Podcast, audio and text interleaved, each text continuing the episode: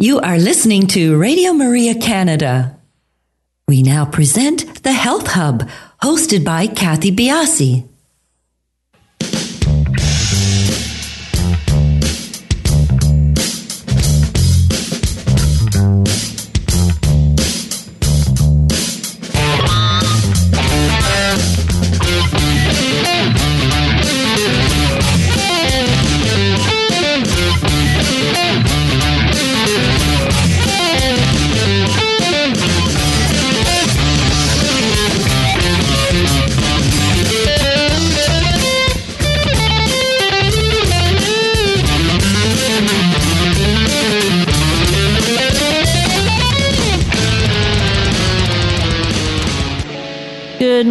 Everybody, and welcome to the Health Hub. I'm Kathy Biase, and along with our producer, Alex Diaz, we'd like to welcome you to the show this morning. Good morning, Alex. Good morning, Kathy, and good morning to all our listeners out there. Yes, happy Tuesday.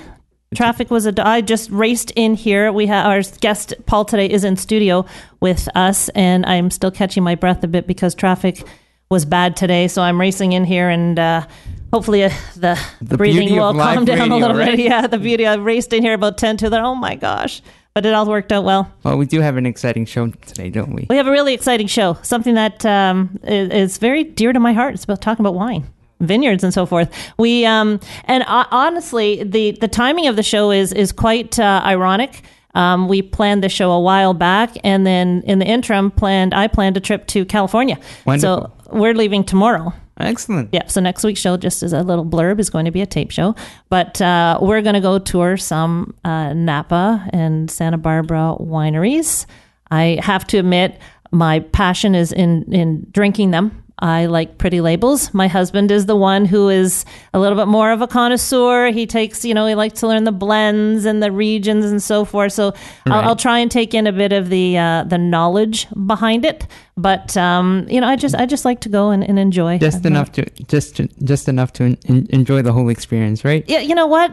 The difference between uh, white and red is really good. I can even throw an ice wine in there, and I know the difference between the three, so I'm good with that. So we're going with another couple, and uh, it should be a lot of fun. Is this a family friend or or Yeah, family Okay. friends that are going. That's nice. Yeah, we're driving it down the coast. Unfortunately, they've had some uh, issues with the weather and uh, bridge over the last winter, so we have to uh, go inland a bit. So we've had to change the trip around a bit, but uh, that's fine. No problems with that.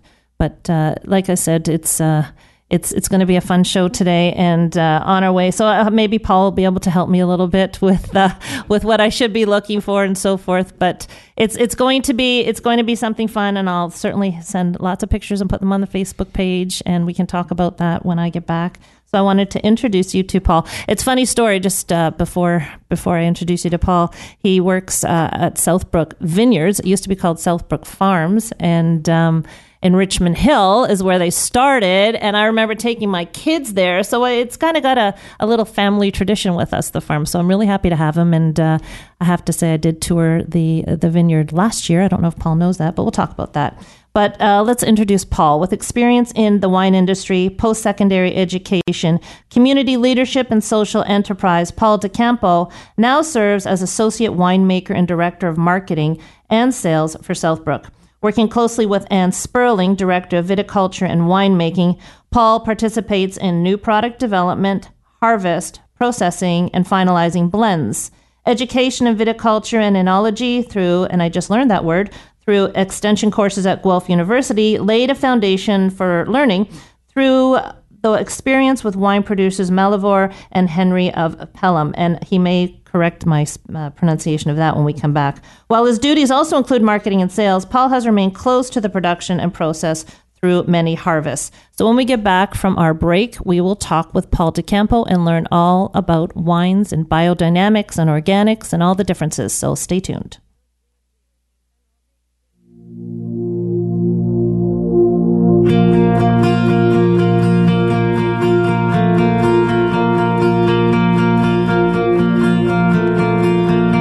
Woke up in darkness, surrounded by silence. So where, where have I gone? I woke to reality, losing its grip on me. Oh, where, where have I gone? I can see the light before I see the sunrise.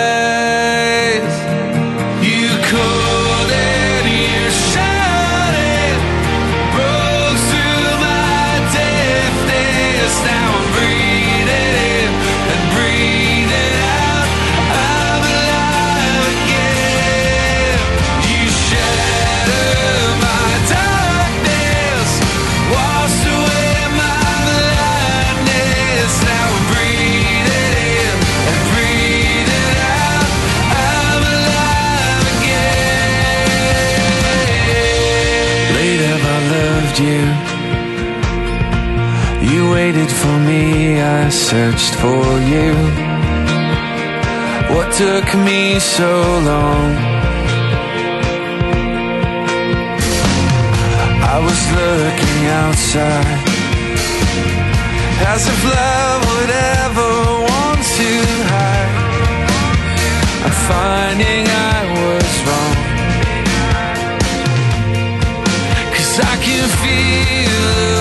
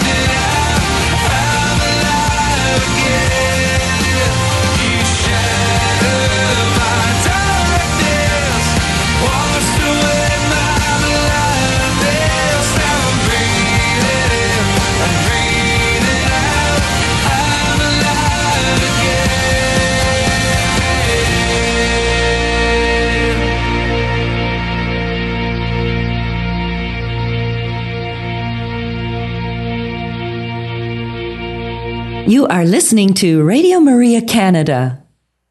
We now continue with the program, The Health Hub, hosted by Kathy Biasi. Welcome back, everybody. We are in studio with Paul DeCampo, who you'll meet in a second. I just wanted to let you know that if you would like to speak with Paul or myself, please feel free to call in at 416 245 1534. You can also cite us on social media at Instagram, on Instagram at the Health Hub RMC. You can reach me at Twitter at, on Twitter at Kathy underscore Biase. We are also on Facebook, and if you'd like further information on the show after we're done, you can email us at thh at radiomaria.ca. So without any further ado, Paul, welcome to the show. Well, thank you very much. Really happy to be here. Yes, it's nice to have you in studio as well. It just makes everything flow so nicely, and it's nice to have someone to talk to in front of me. So, did I pronounce everything correctly Everything's just fine so far. so far? Okay. so, maybe you can explain, as you did at the break, Malivoire is actually a family. Yes. And- so yeah, so my history is working in the Ontario uh, industry. So Malivoire was a, a privately held uh, family winery, uh, and then as is Henry of Pelham, uh, and uh, still the three original brothers who started the winery, and then Southbrook as as well is a project of the Redelmeier family. So I think there is a difference in the sense of stewardship that comes with being a family operation. You know, I think one's timelines are based on generations, not on quarters. And I think that in terms of being uh, good stewards of the land, that makes a big difference. And these are Ontario wine companies that you've been with through the piece. Yes, yes, Okay. 100%. And how long have you been at Southbrook?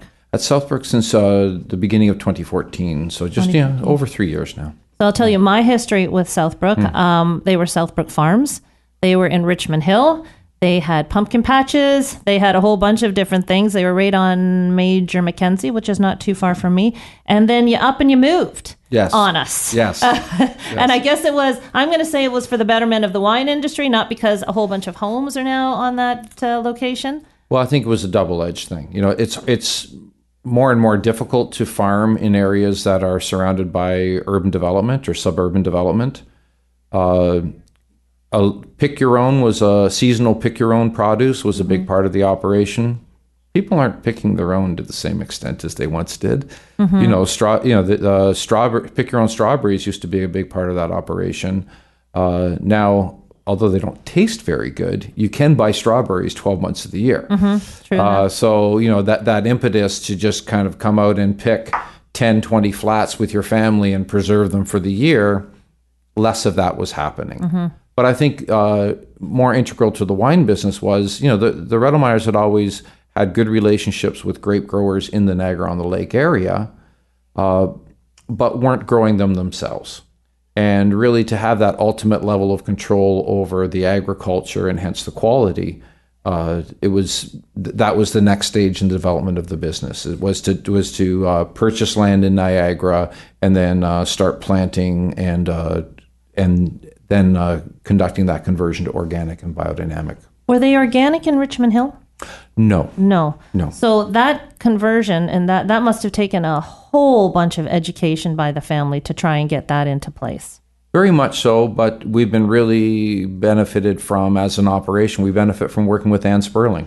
And Ann Sperling is the most accomplished Canadian born winemaker that I know of uh, and has been, you know, a professional winemaker since the early 80s and was a very early adopter of uh, organic and biodynamic thinking and then uh, applying elements of that through her career. And then Southbrook was really since 2005 when she, when that came to full flower, and she was really able to direct the whole operation from both the grape growing and the winemaking points of view, and uh, enact those ideas on on on the site. Is she with Southbrook Farms or is she a consultant? She is with Southbrook Farms. She is the director of gra- of uh, grape growing and winemaking.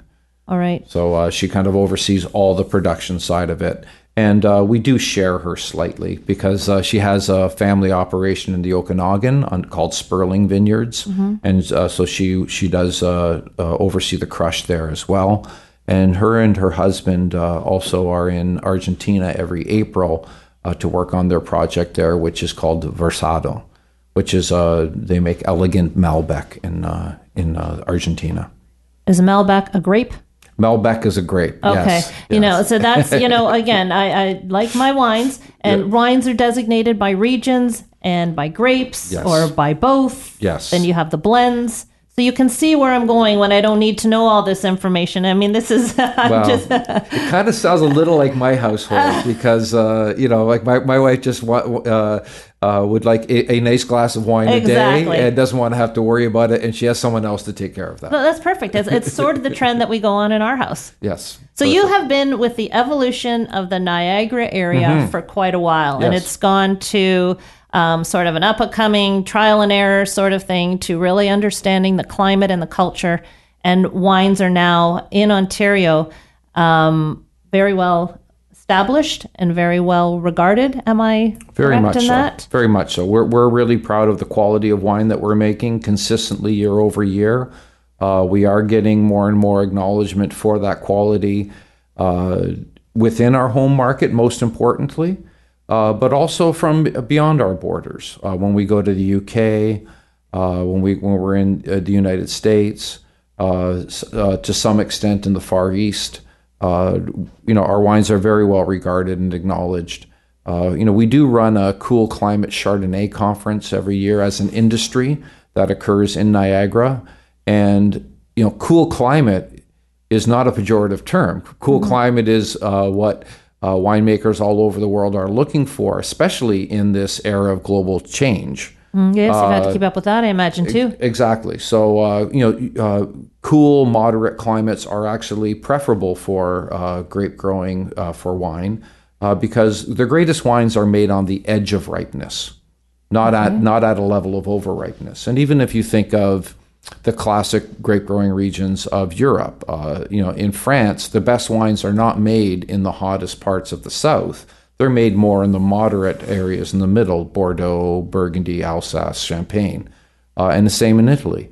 The greatest wines uh, traditionally have not been made in the south, they've been made in Piemonte, uh, Barolo Barbaresco. Uh, in around in uh, in Chianti and uh, Tuscany, so again more in the north or middle parts of the country, because uh, it's you know we it's grapes don't do well in extreme heat after about 30 degrees, they kind of shut down and get finicky and don't ripen.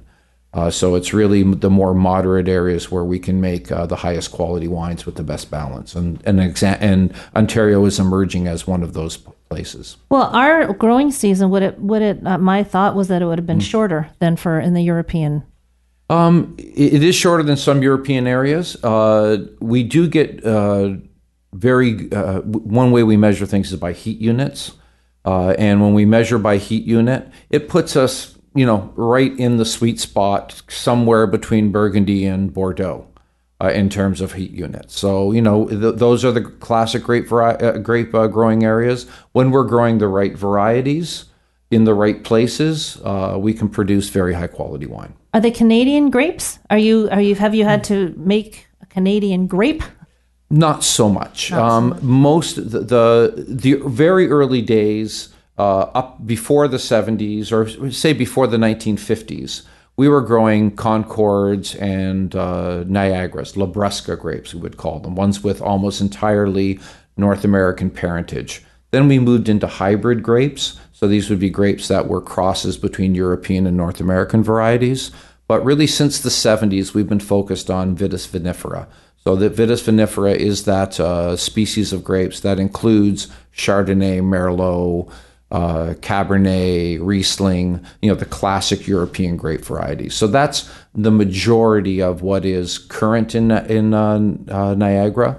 There are still some plantings of Vidal, which is a French hybrid uh, that that is used for sweet wines, and then for some dry table wines as well. And then Baco Noir on the red wine side is still a popular uh, French hybrid that is grown uh, extensively in Ontario. Have you seen the emergence of more organic wineries over the years in Niagara? It's been slow, but there has been an emergence. So uh, if if you know if you go back to about '99, there were zero, and now there are about five. So I guess we, we would say that's an emergence, but not not a not a deluge. Uh, you know, the first the very first one was Frog Pond uh, Winery, and uh, and Jens Gemmrich there was the pioneer, and is still an 100% uh, organic winery. We were the first to come along and to be uh, organic and biodynamic, and we'll talk about that difference a little bit. Uh, we have our colleagues at Tawse Winery have have some uh, certified organic wines. It's been really interesting uh, and exciting that our, our uh, other colleagues at Hidden Bench they've been growing organically for a number of years and now have been certifying the wines as of this year. Uh, so well, that's a process. You have to grow for a number of years. Um, no, I think uh, there are two parts of that. I think partly it was their choice. It was their choice to uh, to, to uh, for whatever reasons to start with growing grapes and then move into organic production in, in the winery as well. Well, there, I'm thinking that there's got to be a greater cost to going organic than to growing. Um, Maybe at the Yeah. at the initial stages, maybe I don't. You can tell me if I'm wrong. Uh, No. Once it's done, it's done. But initially, to start up organic, is it a costly adventure? There are certain there are certainly some costs, and there are some ongoing costs. The certification itself is not a substantial amount. Uh, we're talking, uh, you know, plus or minus a thousand dollars a year, uh, plus some some internal uh, labor in order to do the certification work. Uh, in terms of growing grapes, there are pluses and minuses to growing organically. Uh, there are uh, we avoid using a lot of very synthet- uh, expensive synthetic inputs. Uh, what it, generally it, what it means is that there's more labor. Some of our material costs are lower, but our labor costs tend to be higher. So instead of say controlling weeds by uh, spraying Roundup once every four to six weeks, uh, we can we, we have to instead be out there with our tractors more more uh, frequently to to mechanically knock back the weeds using hoes uh, on our tractor and then using some hand hoes as well to get right in between the vines. Well, what what makes an organic vineyard an organic vineyard? What Mm-hmm. are the concepts that have to go into that? So org- organic grape growing is the same as all other organic uh, farming. We start by focusing on the health of the soil, the organic matter in the soil, which is the root the, the root meaning of the term. And uh, and you know, and organic matter is you know the rotted plant and animal matter that goes into the soil that is carbon and makes the soil healthier. And the original concept was that by increasing the organic matter in the soil, plants are going to be healthier and more resilient and going to be less uh, dependent on protections. So we have soil fertility, but then we have uh, uh, plant protection. And the, the, the three things we, we protect our plants against are weeds, so we use herbicides, uh, insects, insecticides, and in grape growing, fungus, so using fungicides. So uh, for our organics, we're not using any synthetics for any of those plant protection measures. Uh, so for weeds, we, we control them mechanically. For insects, insects, uh, we we've found that by having a really healthy biosphere, by having a healthy population of predatory insects and birds, uh, our insect pressure is not zero, but it's within acceptable limits. Well, my understanding is if a plant, any plant, is forced to fend for itself a little bit, it's going to be stronger. It is, and it also uh, produces more interesting and uh, health-giving compounds like resveratrol, uh, especially in uh, response to fungus. Uh, so, you know, the con- uh, conventional fungus uh, or chemically dependent fungus uh, control uh, uses uh, synthetics that go into the vascular system of the plant. Uh, they're they're more persistent on the plant.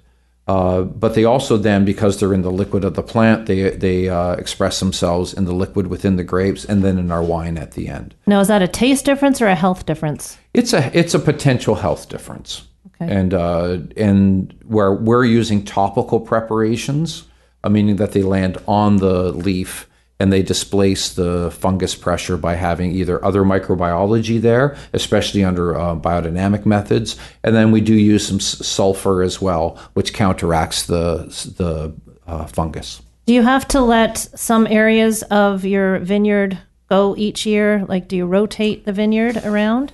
it's hard to rotate a vineyard. You know, uh, we we operate sixty grapes, sixty acres of grapes on a hundred and fifty acre farm. So we do maintain a lot of those areas that uh, in in that are fallow. The way that the way that a traditional, say, uh, ca- uh, crop farmer would do, where they would grow a crop uh, on on one set of acreage and then the next year let it rest, or uh, put it or plant pasture and run animals over it. Uh, grapes don't like to be moved around very much. Once they're rooted in place, we they like to stay in place. So uh, we replicate some of that same effect by growing cover crops between the rows. And what do you mean by cover crops? So these are uh, crops that are flowering plants and grasses. Uh, some of the, them, like clover and alfalfa, which will actually fix uh, nitrogen in the soil. They'll, they they have uh, uh, they have the ability to take uh, nitrogen that's in the atmosphere and fix it at, in a form that's available to plants in the soil. One thing that I remember when I was at uh, at the vineyard last year um, was I think there were rose bushes. At Yes. Some of the, the like the entry into the, Yes. the vineyard or the rose. And what do the rose bushes do? Same idea? The the roses are really are a traditional method of uh, of an early warning system. Uh, roses are affected by mildew the same way grapes are. And so, uh, if we notice that there's at the end of the row some mildew pressure, that's a warning signal signal for us to say, "Hey, we better get out there and check our vines and see if there is mildew pressure, and then take the steps that we need to to counteract it." How has the rainy season been this year? The rainy good? the rainy season uh, has uh, had its challenges. It has meant that those mildew pressures have been increased. So we've been out there more frequently uh, battling it. Uh, you know, we've come we came off a really heavy, a really uh, drought year. Uh, the previous year, that uh, the you know the, it was so hot and dry that there was some need to replenish the aquifers. Uh, you know, we would say enough already. Uh, Yeah. and, and and and you know this uh, this last week and uh, the week going forward from now are really encouraging in that we, they have been warmer and drier for us. And this is the summer that we were supposed to have, and uh, your grapes sort of playing catch up, or is this like the optimal time for the sunshine to come out? We're doing a little catch up, Mm. and then we're going to get then we're going to get to good ripeness. Yes, Does it push back the harvest? yes. It, it means that uh, we'll be harvesting later in the season. So you got to keep a very good eye on the weather because in Canada you could have a cold snap like that. Not just a cold snap. Uh, the other thing that comes around this time of year is the tail end of some of those hurricanes. Uh, we haven't had them this year. They haven't moved up this far, but uh, there have been historically some uh, Septembers when uh, we'd get the tail end of Hurricane X, and uh, that would, you know, uh, right at the wrong time. Yeah. But uh, that hasn't happened this year. Well, that's good. And then what um, is this red season? Red wine, white wine, both? You know, um, the the this the season that's or the vintage that's most similar to this one would be 2013, and uh, the Chardonnays, Rieslings, Pinot Noir, Gamay were all very strong from that year, and even the Cabernet, the Bordelais reds, uh, they developed, but it took them longer. So we're we're, st- we're still hopeful for all of them, but then we're farmers. We're always hopeful. But you're looking forward to a good. It's going to be a good season. Yes, we are looking uh, forward to an abundant season, which is part of has been a, an issue for us the last couple of years. After some hard winters, we've had low volumes, so this is going to give us uh, uh, higher volumes of of moderate to very good quality. Okay, we're going to uh, take a little break here, and I've I've specifically not touched on biodynamics because I want to take uh, a little chunk of time and, and talk about that. But we've we've touched on a couple of aspects of it. But when we come back from our break, we're going to delve into maybe your LEED certification and what being biodynamic means for the environmental footprint for wines. And the, the whole concept of organic farming up in the Niagara region for, for vineyards. So we will take a quick break and be back in a couple of minutes.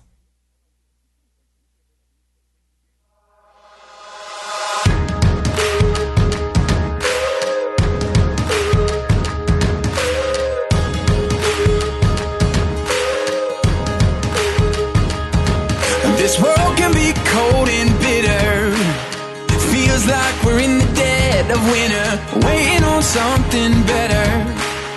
But am I really gonna hide forever? Over and over again, I hear your voice in my head. Let your light shine, let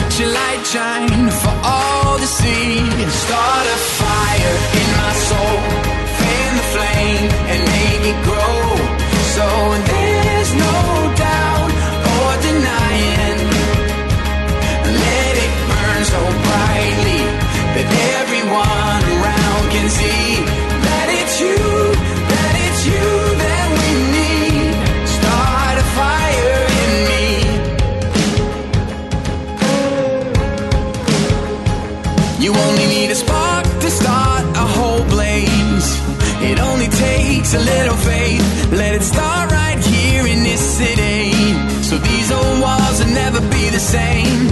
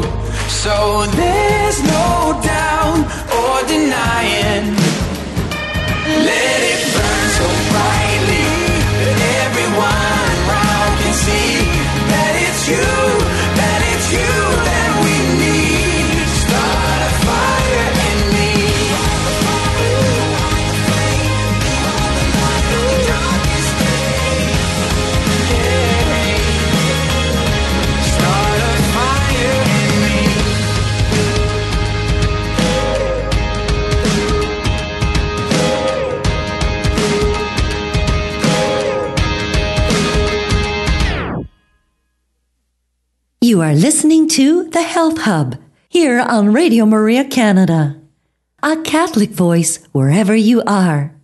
To contact us and be a part of the show, please call 416 245 1534. We now continue with the program. Here once again is your host, Kathy Biasi. Welcome back, everybody. With here, we're here with Paul DeCampo from Southbrook Vineyards. And before we jump into biodynamics, I was saying I didn't want to touch that subject because I really want to take a chunk of time to deal with it. I'm going to take a step back before we take a run at it. What made Southbrook decide to do organic and biodynamic farming? It was really a, a choice about uh, pursuing highest quality and being responsible stewards of the land. Uh, we really believe that by avoiding those synthetic uh, pesticides as a full group, we're protecting the biodiversity above ground. So we have a healthier population of, of uh, insects and birds and mammals above ground. But from a winemaking point of view, what's important is the biodiversity in the soil. It's the microscopic fungus, plants, and animals that really interact with the, uh, they act as an intermediary between the roots of the plant and the native uh, taste of the place. And so they're really, uh, by having that healthy microbiology, it allows the plants to express the unique character of the place, and we and allows us to make wines that are distinctive. Uh, we also believe that by uh, focusing on soil health and building organic matter in the soil, it makes our plants healthier and more resilient through the ups and downs of the various vintages, and allows us to make more consistent, high quality wine. Are you benefiting other farms around you by yourself being um, organic and biodynamic? Well, we believe we're benefiting society as a whole because we are uh, because the water that uh, leaves our property, for example, is cleaner than it is when it arrives at our property because everything percolates through our reed beds uh, and uh, we're not adding toxins to that uh, so that the the water quality is higher. The biosphere around the the the winery is more resilient and uh, ha- has more variety to it. Uh, so uh, and the air quality is higher. Uh, and and most importantly, probably from a societal long range point of view, we're building topsoil. Mm-hmm. You know, as a species, we're we're dependent we're eroding on, it on the on this really thin little skin of topsoil that surrounds a chunk of rock that, that we live on. And uh, without that topsoil, there's no life. And most farming uh, on the planet is extractive, meaning that at the end of the season, there is less topsoil than there was at the beginning. Mm-hmm. Uh, we're, we're practicing regenerative agriculture. That means that at the end of the year, there's more topsoil, there's healthier topsoil. Uh, so that over time, if more farms did this, uh, we'd be have a more resilient uh, agricultural system as a whole. As a whole, as a and whole. and so, and part of it is that it's not just about wine; it's about farming more generally. Uh, it's people seem to be more interested in thinking about the agriculture that's behind their wine sometimes than their food. Uh, so it's a way of kind of starting that conversation about what is high quality agriculture what is responsible agriculture and not and not getting distracted by feeding the 9 billion in 2050 mm-hmm. but having an agriculture that uh, will allow us to live on this planet for 10,000 years for 100,000 years that for a million years that's you know that should be our our goal as a species mm-hmm. is le- is leaving it leaving an agricultural system that is healthier than we found it Absolutely. And the last hundred years have been going in the wrong direction. Yeah. We believe that these methods uh, can reverse that and take us in the correct direction. Okay, so now let's jump into um, biodynamic farming. And For if sure. you could give us a good understanding of what that is, I'll learn. My listeners will learn. It'll be great. It'd be my pleasure. Uh, you know, biodynamics uh, as a set of farming principles comes out of a set of uh, lectures that Rudolf Steiner gave in the 1920s in what is now Eastern Europe, what became Eastern Germany. And uh, he was asked by a he was acknowledged as an expert on uh, on uh, herbalism and agriculture, and he had taken a lot of traditional knowledge and stitched it together into his own philosophy of how to farm. And that had a spiritual el- element to it as well. Uh, and the farmers of that area noticed that they had been using synthetic fertilizers for about 15 years at that point. And they were noticing that their plants weren't as healthy, their animals weren't as healthy, and they felt their children weren't as healthy either. And and so they they came to Rudolf Steiner and said, "So what are we missing here? What are we doing wrong?" So he gave a series of lectures that laid out his principles on how to farm. Uh, and you know, Rudolf Steiner is a pretty interesting character. He's also the one who invented the Waldorf schools, which Ah, are which are which are still There's one in Toronto. Yes. Yes, Yeah. big and, one in and- Yeah. They're- and they're still all over the world. So he's someone who's invented a, who invented a system of agriculture and a system of uh, education, both of which are still uh, uh, uh, developing strong, and yeah. going strong and and uh, and popular around the world. Uh, so the three principles that we practice uh, are by we, we begin as organic growers, meaning that we're focused on soil health and we're avoiding s- synthetic inputs. Then we add three different elements. One is the uh, there are recommended sprays that we must use to bring energetic forces as well as uh, microbiology into the vineyard. And uh, the most famous one is horn manure.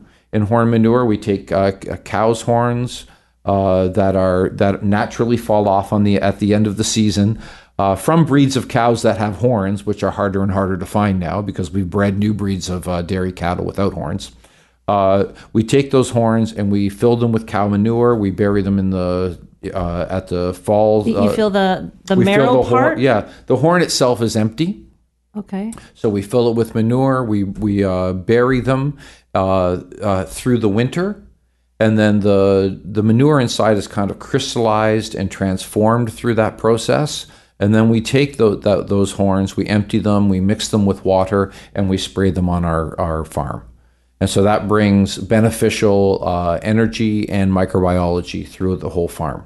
How many horns do you have to use? Well, we're at we're about 150 because Wow. we have a 150 acre farm. One horn, one acre. one horn, one acre. And then, uh, and then there are other preparations that we use that are mostly herbal and compost teas, and that are and some preparations we put right into our compost in order for the transformation of nutrients within the compost piles to uh, occur in an optimal way. Specific things going into your compost. Yes. Very specific Yes. things. Okay. And they're they're generally you know there are things like uh, chamomile, which will help uh, express the calcium that's in the that's in that's naturally in the material, but make it more bioavailable to the plants. Uh, so that's so those are like the the sprays that we must use.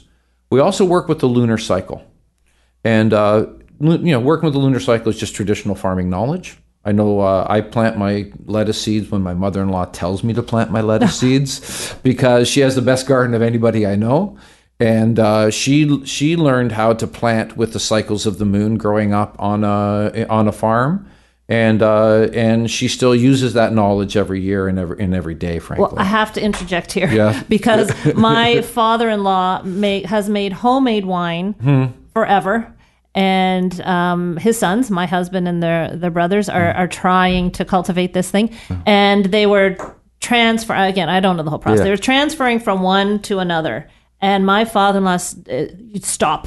You can only do this when the sun is shining. interesting, interesting. And I said, what? He goes, the air pressure has to be high, the sun has to be shining, or you're going to change the flavor and the properties of the wine. yes, yes. So And- he's biodynamic. He's biodynamic. he well, you know, and that's the thing. Biodynamics is just a codified version of traditional farming uh, knowledge. It's it's not that exotic. A lot of it is just a, uh, is looking back to how we once farmed before we were chem- chemically dependent.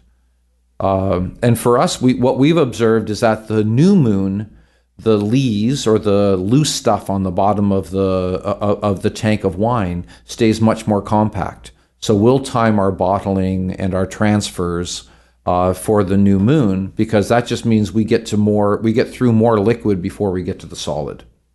Wow. Uh, it also we've also observed that at the full moon, moisture moves out of the soil into the canopy, into the leafy part of the plant. So we'll anticipate that by spraying horsetail tea, which brings light and heat energy and counter counteracts the uh, mildew pressure that could happen at that time. Fascinating. So that's the lunar cycle part, and then finally, it's it's uh, about treating the farm as a single self-sustaining organism, and uh, the key strategy for doing that is again an old school farming technique of integrating plants and animals into the growing system. You know, we we've uh, evolved to the point where uh, if you look at beef production, uh, where we ha- we we grow our, our beef cattle uh, in uh, in concentrated uh, feeding situations, where far away from where the corn is grown. Where so we've got a whole bunch of animals in one area with no food, and all their manure is causing pollution. Whereas out on in the in the cornfields, we have to use synthetic fertilizers made from petrochemicals because there's no cows around to feed the to, to feed the field. Whereas if we integrate those two systems, then the the uh, manure is not a pollutant; it's a resource, and we're less dependent on petrochemicals to grow the crops to feed the animals. So it's about establishing that uh, beneficial cycle on the farm for us, we we uh, we use sheep. They're uh, they're easier to manage as ruminants. They're like cows. They have they have multiple stomachs, so they're able to digest uh, uh, cellulose, grass, and turn it into uh, protein. And so the sheep, uh, we have about 85 lambing ewes that we'll keep through this coming winter. Uh, and they, they stay in a barn for the winter uh, and and eat gra- uh, uh, hay harvested from our farm, and then for the rest of the year they they eat pasture. So there's no corn feeding, uh, no grain feeding. They just eat pasture all the way through the year, and then we use their uh, fer- their manure to fertilize the rest of the farm. Are they within the actual vineyard walking around? You know, we we will run them outside of season within within the vines themselves. Now, uh, not so much when we have fruit on the vine or when we have tender growth early in the season, but uh, after harvest or uh, through uh, uh, th- through the dormant season, we could run them in the we can run them right in the vines as well. Mostly, they spend time on the headlands, and then we do have. Uh, we do have a 75 acre uh, lot, 60 acres of which is pasture, and they spend most of their time there through the summer. But we will we will uh, we will work them around the headlands around the winery, partly because they're so uh, photogenic, and uh, and and partly just because you know there's there's grass there. We we could spend uh, labor and uh, and gasoline or diesel cutting the grass, or we can just let the the tasty little uh, grass cutters go. And uh, and then you know they produce protein as well. They produce very high quality, high welfare protein. What about well. what about pollination for the uh, for the Pol- grapes? Pol- grapes are wind uh, pollinated, so we're not so dependent on that. But we are really conscious of pollinator health. I think it's just another uh, aspect of uh, of um, high quality stewardship of farming. So we do we do keep honeybees on the on the property, uh, which and they feed off the native wildflowers. We we've purposely planted uh, milkweed, which is of course the only larval plant that monarch butterflies will use. And uh, so, uh, w- and we have them right outside our front door, and we tell people about them all the time because we and and we offer the sunflower, the the the milkweed seeds to to our guests because milkweed is a threatened wildflower species. It's been uh, it's in, been in decline mostly because of the use of Roundup uh, ready technologies to grow corn and soybeans. So uh, we need to revive those. And Okay, I just had an aha moment. Okay. Why why the monarch? is- Yes. Okay. Yes, All and, right. and the University of Guelph has done some really great research on this. This is this isn't this isn't uh, crazy left wing thinking. This is like the agricultural uh, researchers from the University of Guelph have have directly correlated the decline of monarch butterfly populations to the growth of Roundup Ready uh, genetically modified crops. We don't often think of monarch butterflies as pollinators. They know, certainly think yeah, of the but they certainly are. Yes. So then, do you have other products that you sell on the farm? As um, you know, you've got all these other aspects of the of the farm going around, or the vineyard. We still call it a vineyard, right? It- but yes. what other products then come from being biodynamic? Well, certainly we do have honey that is produced. Uh, uh, the the bees are actually kept by a by a third party uh, beekeeper, but he he sells the honey produced from our property on, on our on our farm. Uh, we do have some other food products that we've made. Uh, they're kind of traditional to Southbrook, uh, and and our, our roots as a on farm store, which we know which was our, our origins in Richmond Hill. But uh, the one thing that we're well known for is bioflavia, and bioflavia is made from the skins of uh, red grapes post fermentation. And uh, so these, uh, of course, like your grandmother said, to, to eat the peels because that's where the most nutrition is. The same is true for grapes. And uh, so a lot of the uh, bioflavonoids, uh, the antioxidants that are in grapes are concentrated in the skins. Uh, generally, you know, tr- uh, some skins, uh, most skins on a farm would be used as compost, and we still do that with our white wine skins. But the red wine skins, a portion of them we have dried and then milled, have the seeds removed, and then one can take it as a food supplement to increase the antioxidant uh, intake. Yes, it's a product that I use. Um, I didn't realize that it was. So these are fermented skin seeds, so which even uh, It- increases the bioavailability Yes. of, of the product. Yeah, Yes. that's a great product. Uh, I was saying to you at break, I've had it for quite a Mm. while. It's uh, it's something that I need to go back and revisit as a recommendation in, in food protocols for sure. Mm. And I don't want the show to end before uh, we talk about the fabulous building that you have there. Fantastic. And and let's talk about that, and then quickly get to what the building offers as far as tours and so forth. Excellent. So um, when the Redelmeiers um, moved to Niagara, they you know they think they wanted to make a statement with that building, and and and uh, they had uh, been speaking to an architect named Jack Diamond about another project up in Richmond Hill that that uh, had, hadn't gone through, but they had a good relationship with Jack. They really respected his methods, and Jack Diamond is uh, Diamond Schmitt is his firm. Uh, he designed the Opera House in downtown Toronto. He designed the Opera House in St. Petersburg, Russia, that just was completed. Uh, he is a very well recognized international architect. His firm has done a lot of work around LEED certified buildings, including the building at uh, Evergreen Brickworks, and then some new. I de- was just down there. Oh, great. And then some of the new developments uh, that Brock University has brought to downtown St. Catharines. And so LEED is uh, leadership in energy and environmental design. So it's thinking about the environmental uh, impact and reduction of energy use all the way through the building, uh, from the from how we use light to the energy through the building to all the materials that we're using, uh, locally sourced materials as much as possible to reduce the you know the carbon footprint of the materials. Uh, and so that that was that's really built into the building, uh, as well as into the landscaping. So when you come to the winery, you'll you'll see uh, what what one, one might think of as a ditch, which we like to call a bioswale, uh, which is you know a, a depression that runs along the front of the building between the building and the and the parking lot. Uh, so all the water from the hard surfaces percolates down into this bioswale, and then as it percolates through the roots back out to the drainage at the road, uh, it means that, that the, the quality of that water is much higher. So it's really cleaning up the water there. Um, you know, we use natural light uh, for the most part, and uh, and uh, uh, while we're we take in town water, we take care of our wastewater on site. It's a fabulous property. Like I said, I was up Right. there. I'm sure it was last year. Maybe it was the year before. But, but uh, yeah, and, and loved it. I just I loved learning and the understanding more actually about the biodynamic aspect Hmm. than than the actual grapes and so forth. I thought it was really fascinating. Now you offer tours.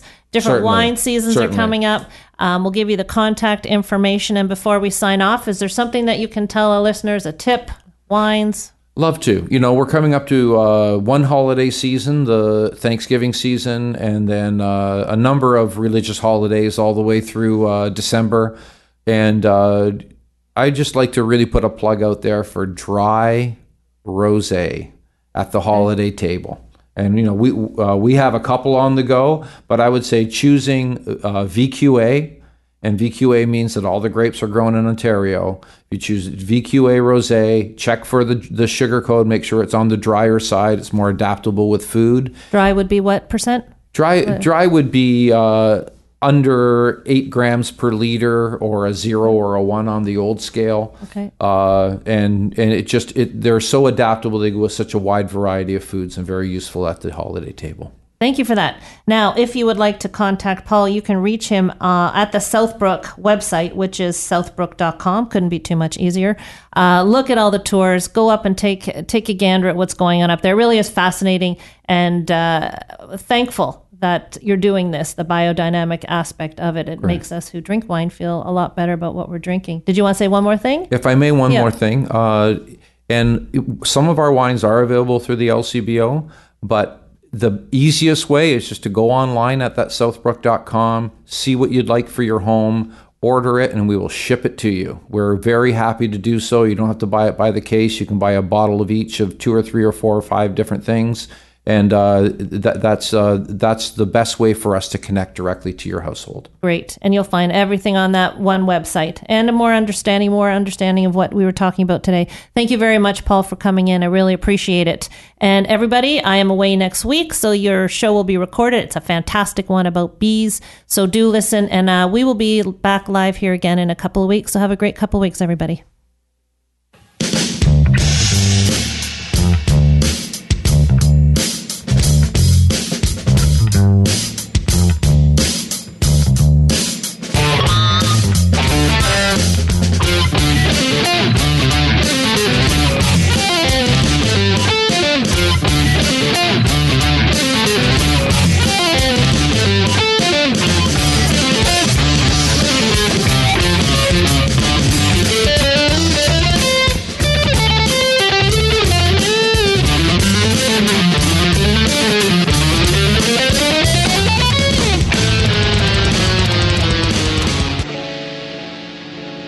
Have been listening to The Health Hub, hosted by Kathy Biasi, here on Radio Maria Canada.